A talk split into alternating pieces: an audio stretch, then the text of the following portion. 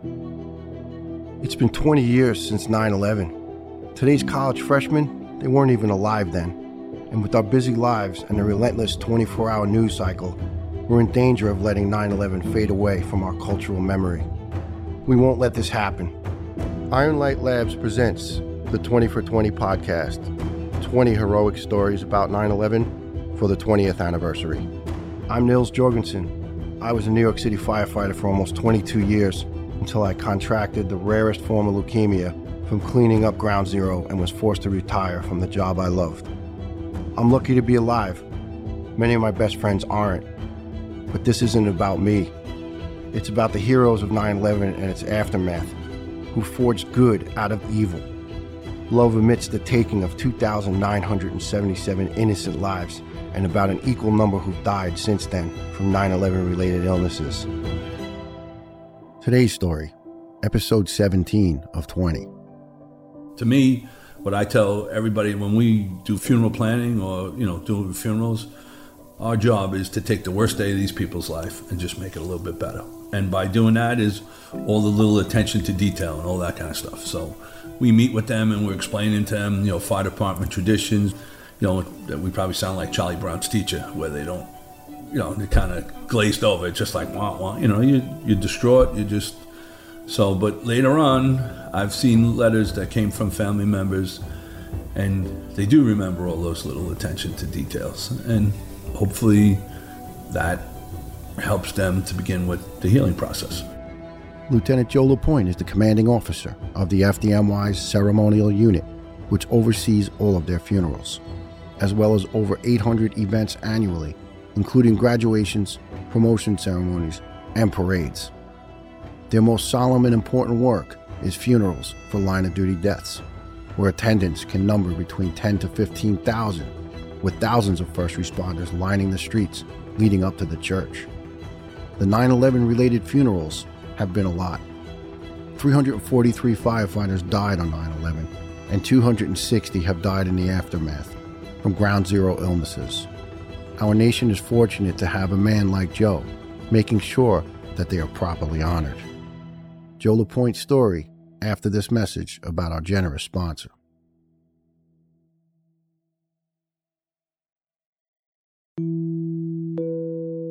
And now, let's return to Joe LaPointe on his service in the FDNY.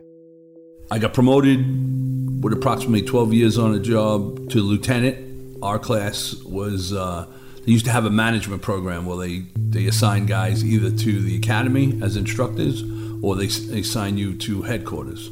Most of us not very happy about, they called the Shanghai program because it wasn't a volunteer program, it was something you, you know, you're going my particular class, we got assigned to um, the division of training. So we were instructors.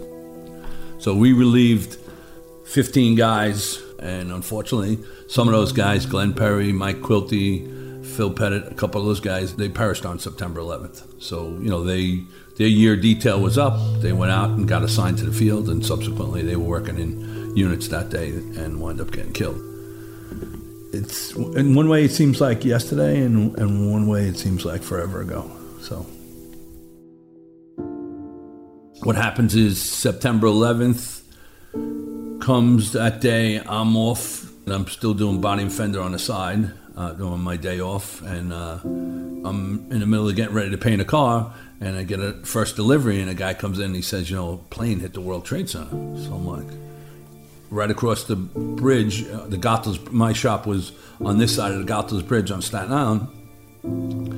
So you, are assuming in Linden Airport they have small, uh, little private Cessnas and stuff. So that's what you're assuming. You know, somebody, you know, inadvertently, and uh, so about 15 minutes later, we get a second delivery, and the guy comes in and says, "Did you see the plane hit the World Trade Center?" So I like two guys, you know, like.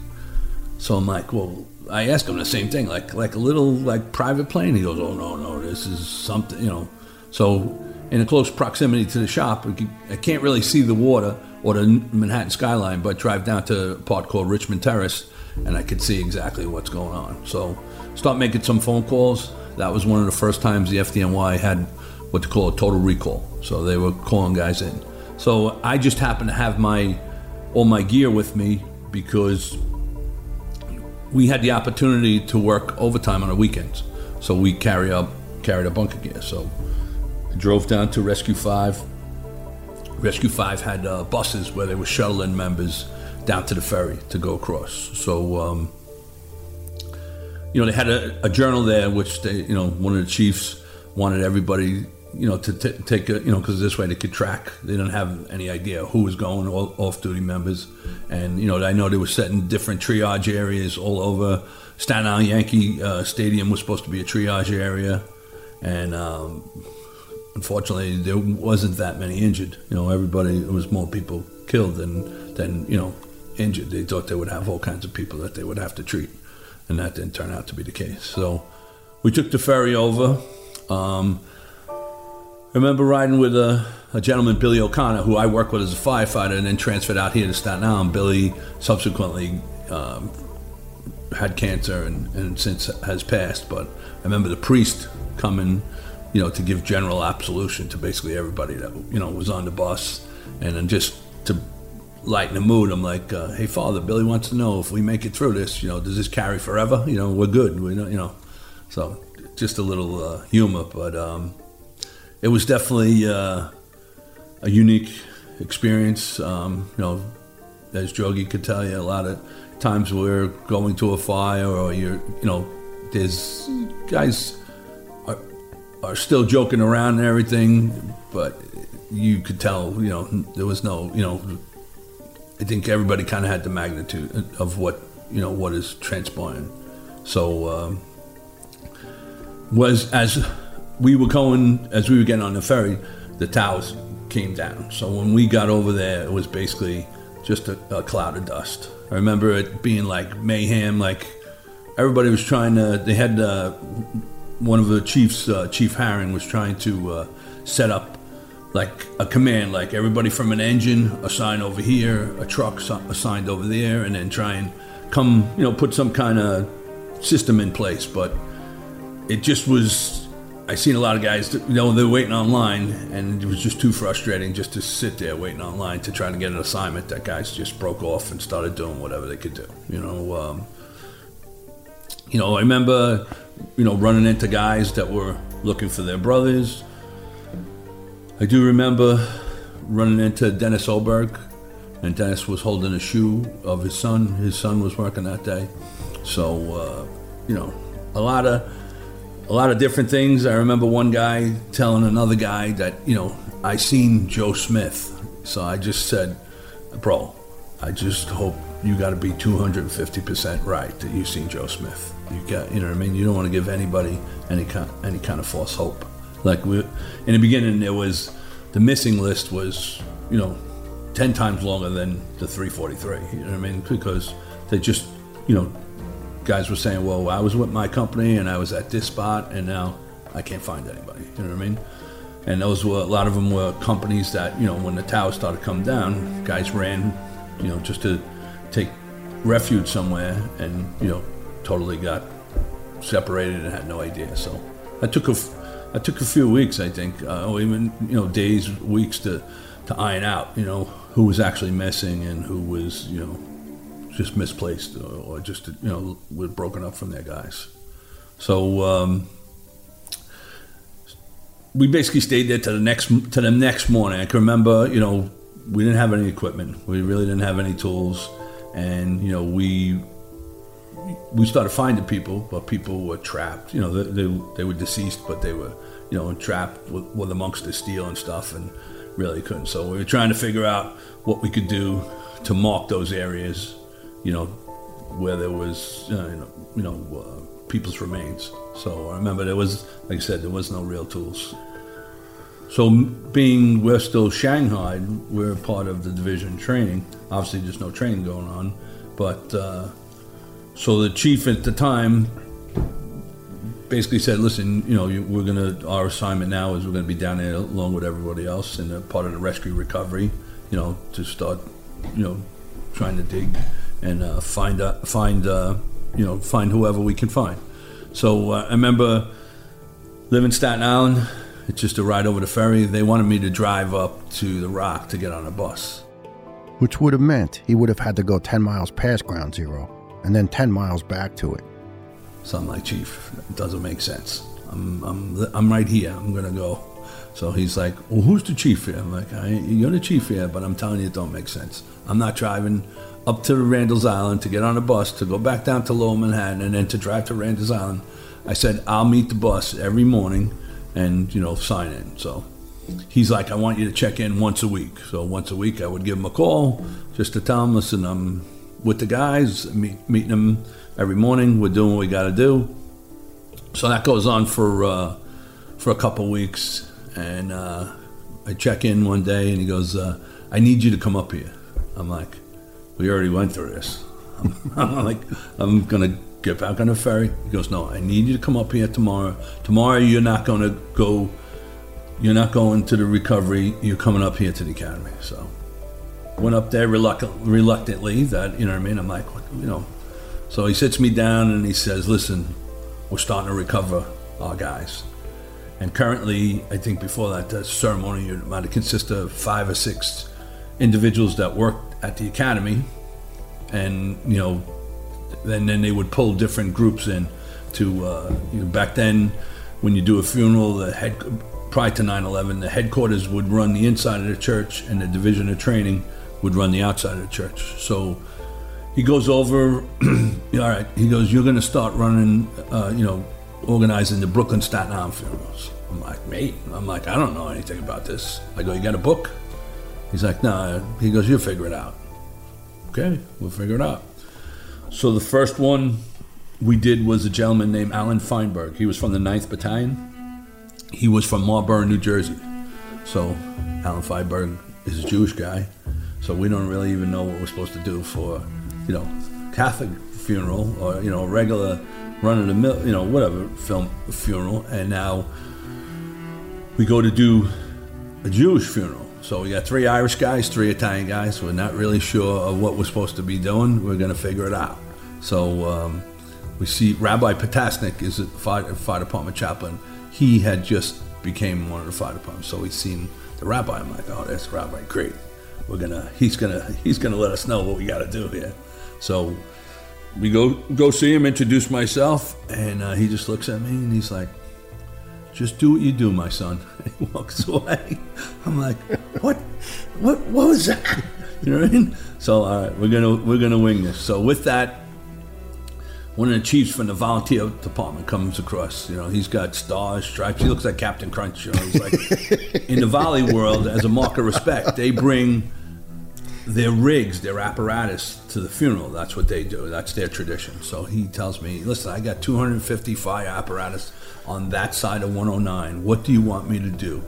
I said, well, you're in charge. Keep them on that side of 109. He goes, you want the lights on? I'll leave that up to you. So he had all the rigs and their members lined up across, and we kind of just winged it. You know what I mean? We, uh, I gotta say, you know, we're like, all right, you know, we didn't know whether it was good or what we did was good or bad because it was the first one we ever did, really. And then, uh,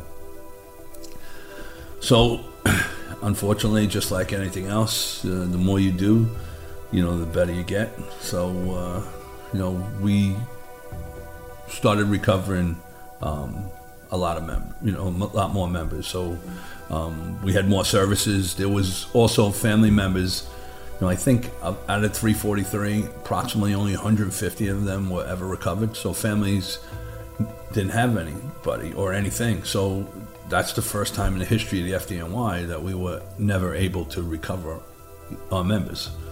So what happens is families, time went by where it's, you know, a month, two months, and our families start saying, well, maybe we should do something, you know, do a memorial service. So they started memorial services just to have something, you know, have some kind of closure. I remember some families would go as far as have a casket, basically a casket with nothing in it, just to for, to go to kind of be fall along the traditions that you know you would traditionally do at a funeral. I remember, you remember the flower boards? They started these flower boards. Somebody came up with it where they basically was a flat board with a floral arrangement, and it would be designed that would could be carried by four guys. So again, that would go along the tradition. Some of the clergy in their churches weren't uh, the most cooperative. You know what I mean? But you know, and then others were, you know what I mean, couldn't do more, than, you know, more to assist the families. You know, to me, what I tell everybody when we do funeral planning or you know doing funerals, the ceremony unit, you know, the family assistance unit, um, clergy, and the funeral director, us, the four of us together, our job is to take the worst day of these people's life and just make it a little bit better.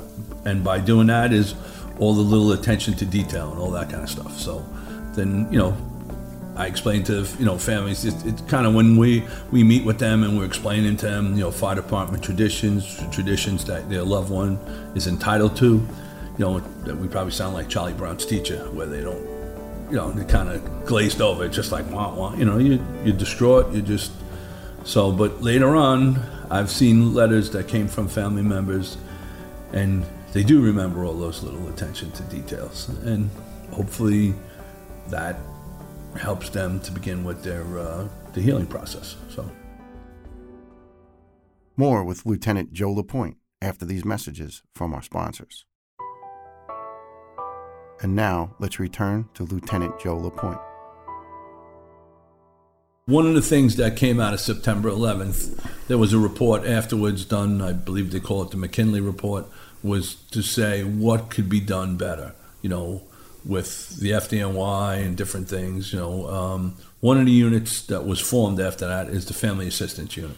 So the Family Assistance Unit is a unit that is they have an assistant commissioner that reports directly to the commissioner. So what happens is some of the feedback they got back from families was after the funeral that they kind of didn't have a direct connection back to the commissioner's office.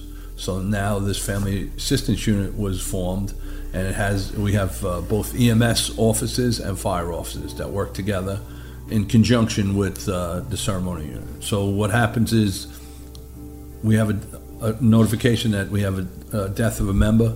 Most line of duty deaths, except if you were a military and you're killed overseas, are, are happening within the city. You know what I mean? So our job is we're going to respond to the funeral uh, to the to the hospital. We'll respond to the hospital with family assistance Family Assistance is going to coordinate the notifications to, with the commissioner's office of the family members and then transport those family, family members to the hospital. Once the hospital, you know, they're at the hospital and, you know, they're going to see their loved one, they're going to be briefed um, by the commissioner, the mayor, you know, chief of department. So our job in the ceremony unit now is to arrange for what they call a dignified transfer. So dignified transfer is when you're killed in the line of duty, you have to go to the medical examiner's office for a autopsy. So we're working with NYPD Highway Patrol to come up with a route. So the route, if you're killed in the line of duty in the five boroughs, everyone goes to the chief medical examiner's office, which is over in Manhattan by Bellevue. So that's what our job is going to do. We're going to do is we're going to start planning, and then you know, family assistance is coordinating that the families are here. You know, families are coming to see their loved one, and then there'll come a point in time where family assistance is telling the family that we're going to start the dignified transfer. So dignified transfer will be the route from which which the hospital the member was brought to to the medical examiners. We'll do is we'll line the route with rigs from FDNY, EMS, and NYPD members will be along the route.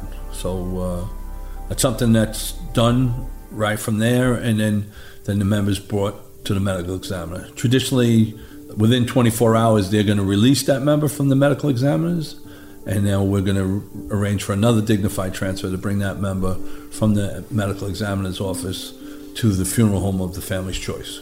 So, you know, we need to. Uh, while we're talking to the family about everything that's going on, they need to choose a funeral home, and then we'll make the arrangements to transfer that member to the funeral home, and then we have a funeral planning meeting. So, funeral planning meeting is normally family assistants, ceremonial members, and a funeral director, and we're going to assist the family with um, the planning. You know what I mean? Uh, we're going to help them you know, with questions that the funeral director has, and then we're going to explain to them the traditions of the FDNY and what they're entitled to.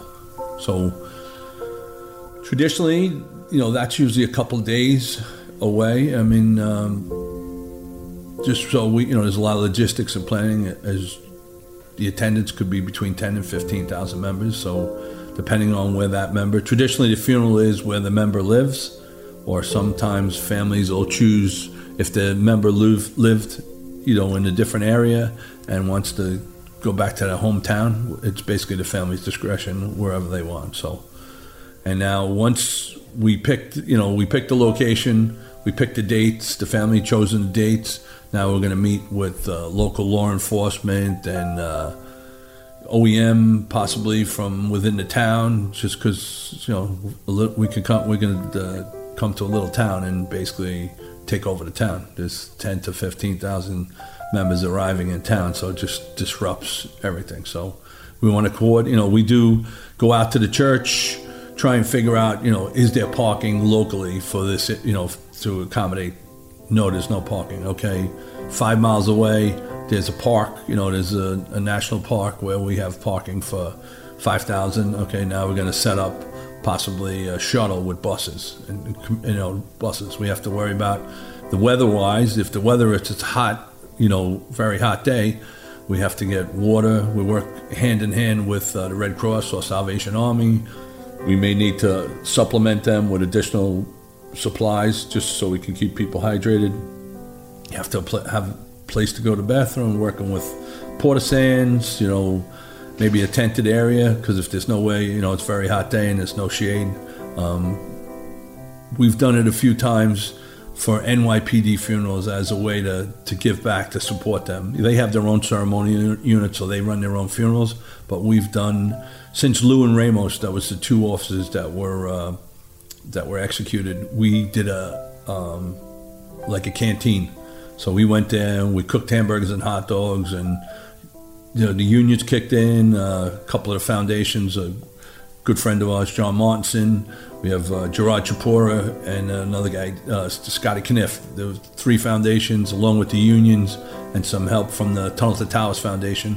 They've helped us, and we've provided canteen. You know, so we're cooking hamburgers, hot dogs. We got bagels in the morning, just a way to, you know, say, listen, we're you know, we're here. We're, you know, we got you back. You know, I mean, just a little. I just seen a letter from a guy that he was a. Um, I think he was a, a, NYPD cop, and he and he moved out to Oklahoma, and he wrote a letter saying, you know, he goes, you know, there's always been a little rivalry between NYPD and FDNY. He goes, but he goes, I've been to three funerals, and he goes, I, I couldn't believe what I seen you, you know, what you guys did. So we started it, like I said, Liu and Ramos, I think might have been 214.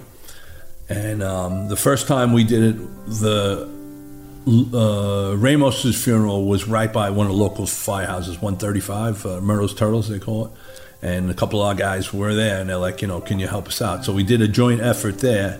And then the next funeral was uh, Liu's. There was not a firehouse in close proximity, but we were able The schools were on vacation for winter break. We were able to uh, get the cafeteria from one of the public schools. So we we basically did all uh, barbecuing and cooking, and then they let us use the, the lunchroom basically to, to line up all the food and then and then be able to get everybody in and out. So again, something uh, you know, that was never really done, you know, for you know, and then they started the PBA president Pat Lynch and their guys started showing up at our funerals and cooking hot dogs and doing the same thing, you know, kind of the way it should have always been, you know, but. Uh, Basically, um, we're going to plan everything so that we got our plan set. The next would be the first is uh, the visitation, the wake, the wake service. So that's traditionally old school was two days, two days, two sessions.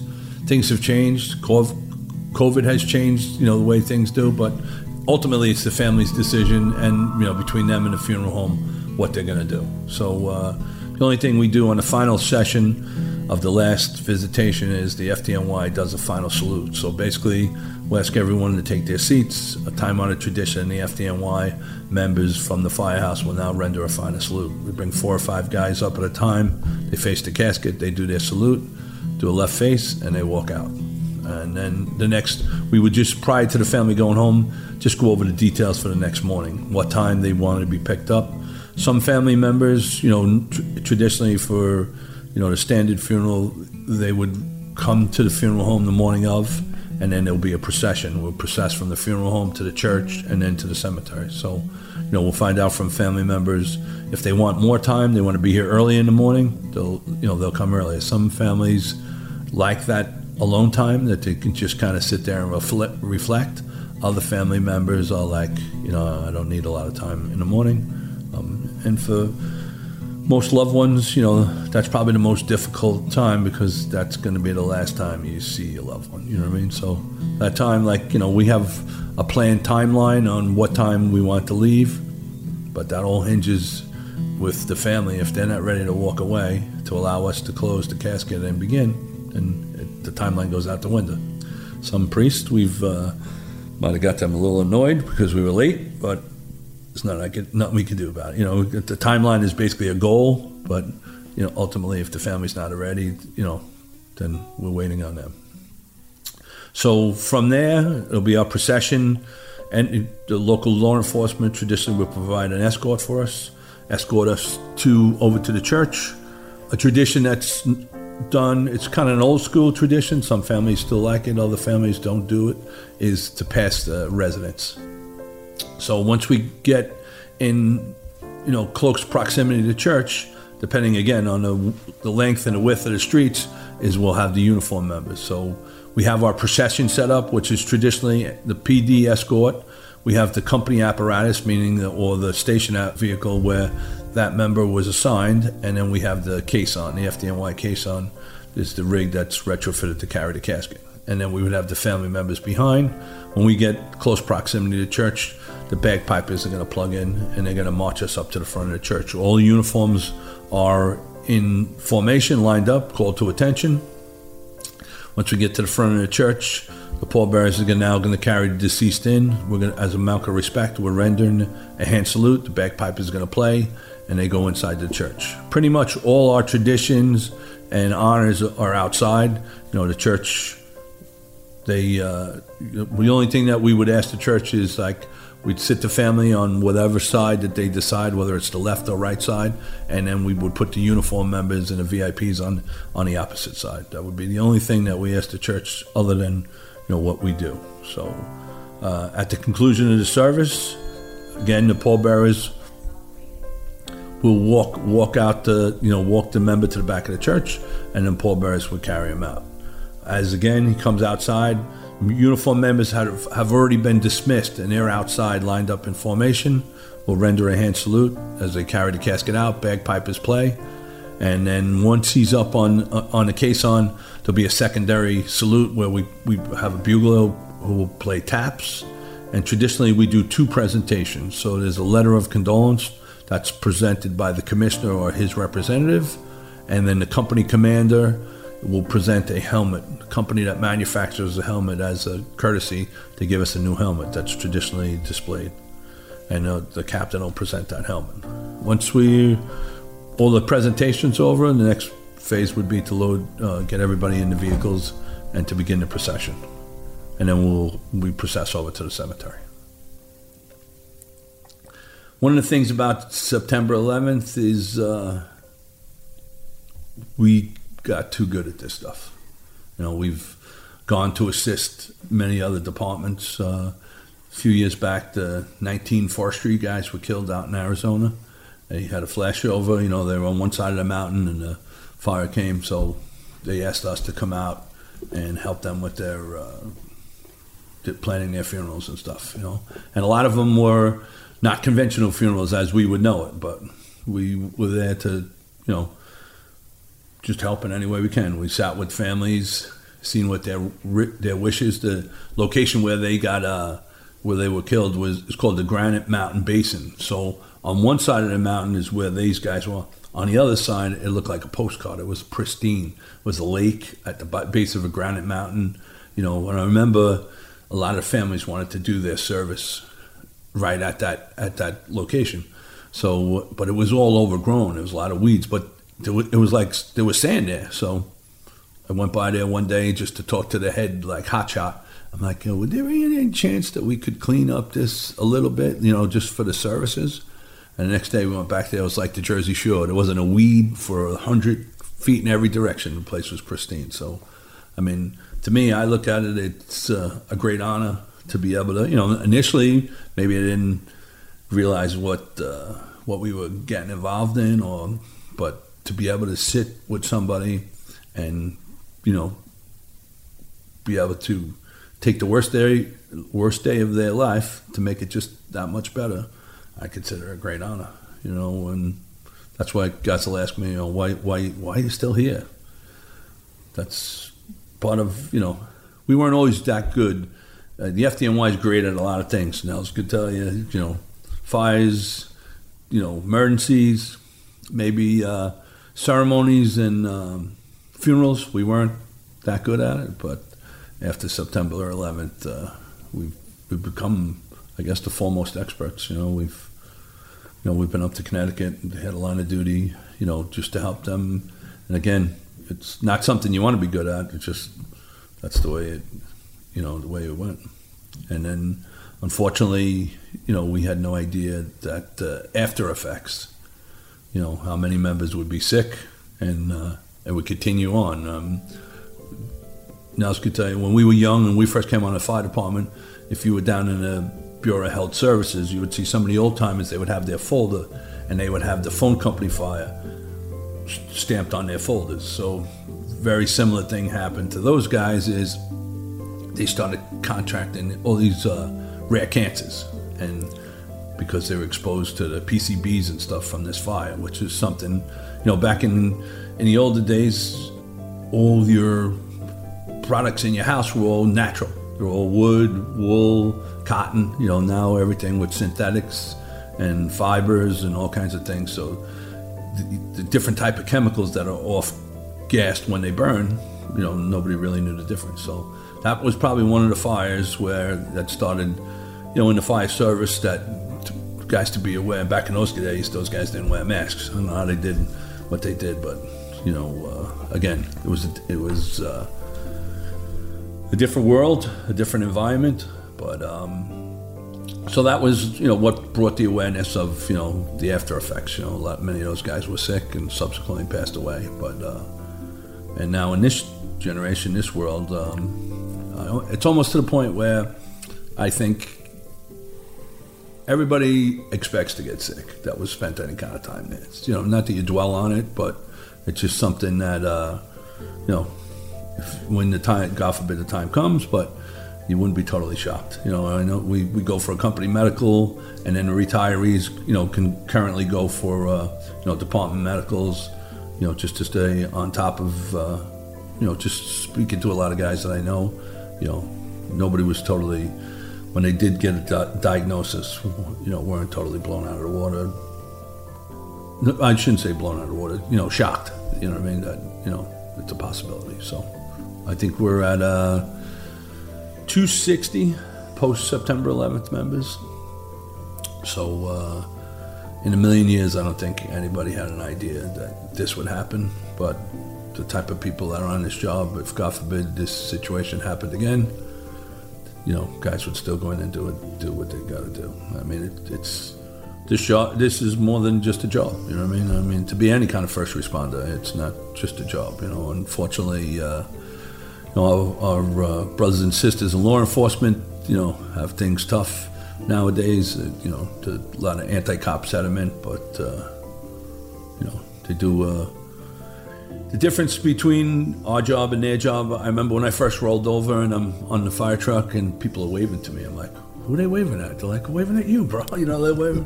Whereas, you know, the average cop, they're not waving because most of your interaction with PD is negative. You're calling, you know what I mean, some, you know, whatever, domestic violence, you know, there's some kind of thing. Most of our interaction is we come to help. So it's definitely, uh, a different uh, transition. The, the only time uh, we get that, that poor treatment is when we're going to go in and wreck someone's house to chase fire. Remember an old lady one time saying, "Which one you with, the wet it down crew or the busted up crew?" she goes, "Because if you're in the busted up crew, you ain't coming in my apartment, right?" So I mean, that's it. But most people they do, they really love us, and uh, it's not fair to the police, right? Joe and I, you know, wore the other badge, and not many people greeting you with open arms on the uh, police end of it. But as soon as things go bad, that's the first. That's who they call. That's who they call. I asked Joe which funeral was the hardest for him. Uh, I would say um, my good friend John Martinson. So, as Nils could say, we, we both lost a lot of friends on September 11th. You know what I mean? But I got to say, on September 11th, Staten Island took a big hit. You know, a lot of guys that we grew up with or went to school with, knew from work.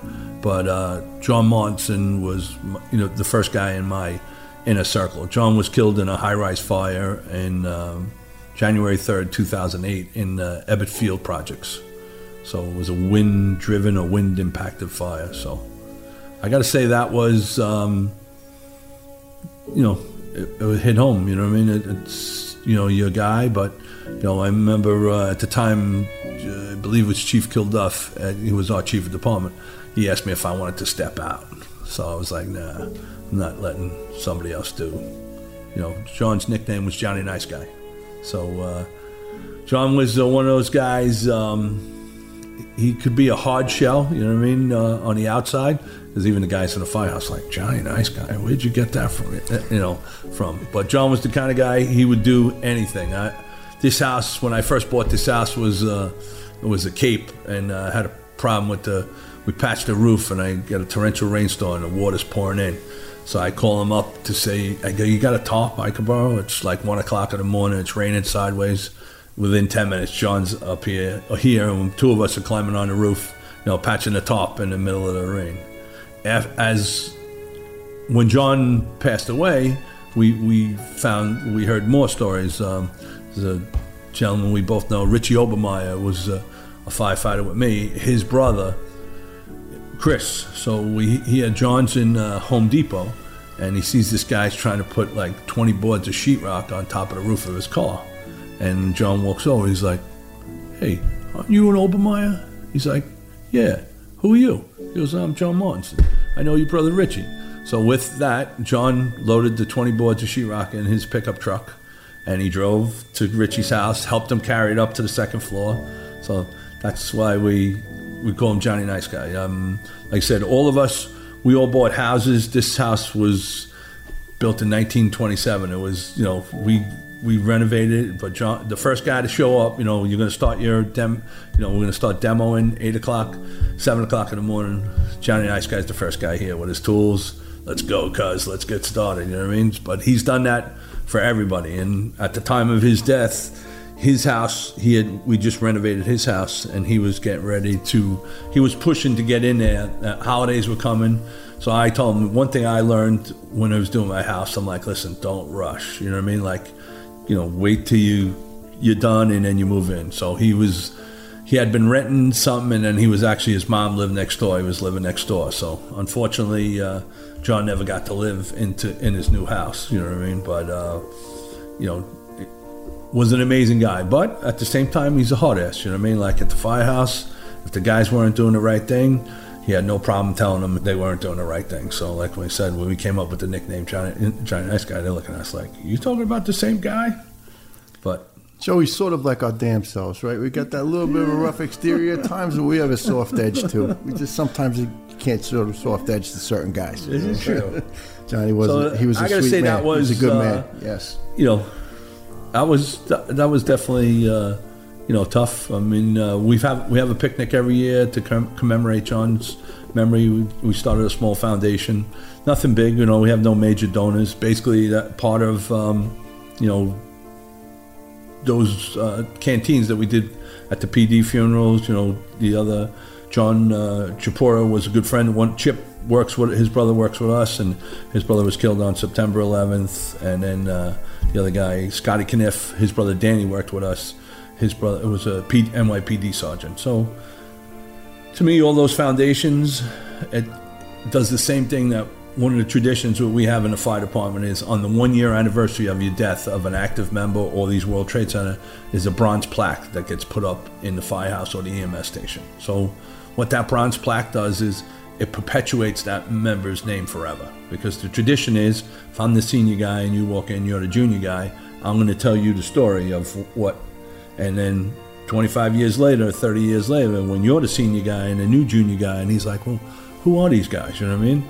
So that's, you know, it's the same thing when people do a street dedication or, you know, at the 9 11 museum, those names are there forever. You know what I mean? Hopefully they'll read those names forever. That's always been a, I think, a little bone of contention, you know, whether politically or whatever, that, you know, should those names be read?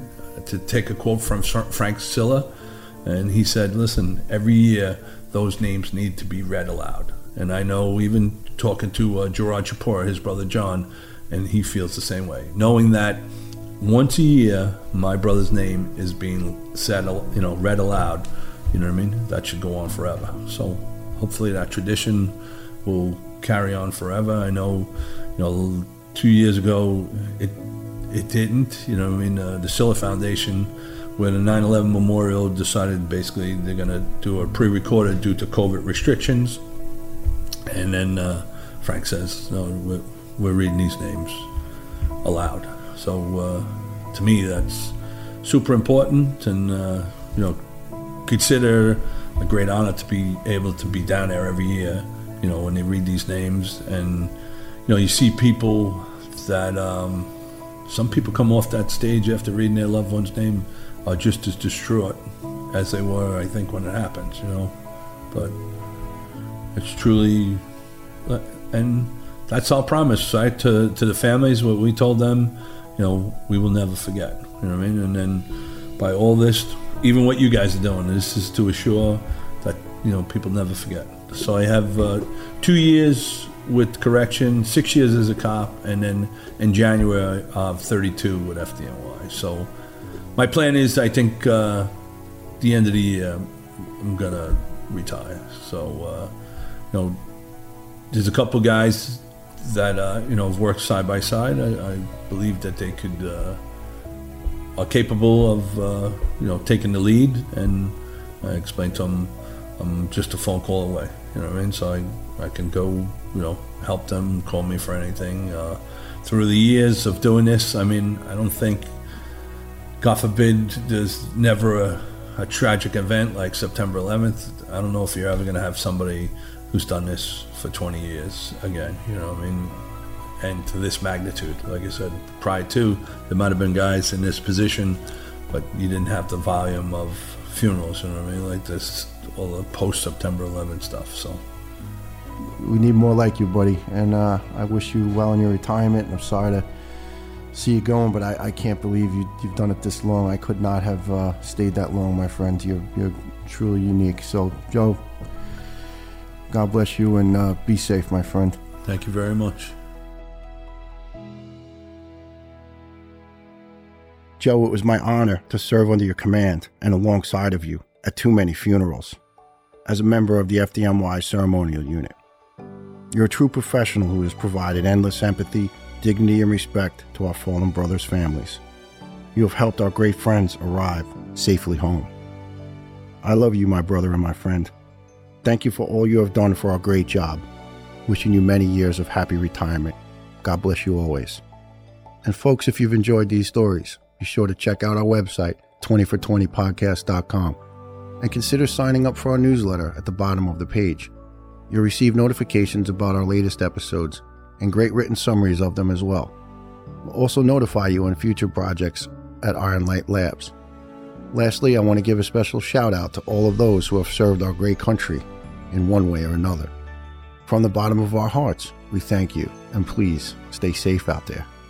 And now, before we close, a special message from a dear friend of mine. Hi, this is actor Robert John Burke.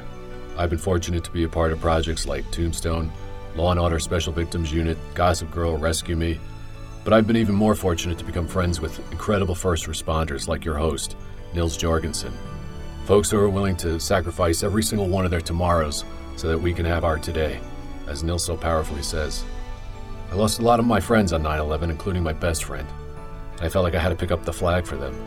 So I became a volunteer firefighter, and I have been ever since. It's why I'm so grateful you're listening to the 20 for 20 podcast. I hope you'll subscribe, rate, and review it, and share it with five friends because these stories are so important. Thanks for listening.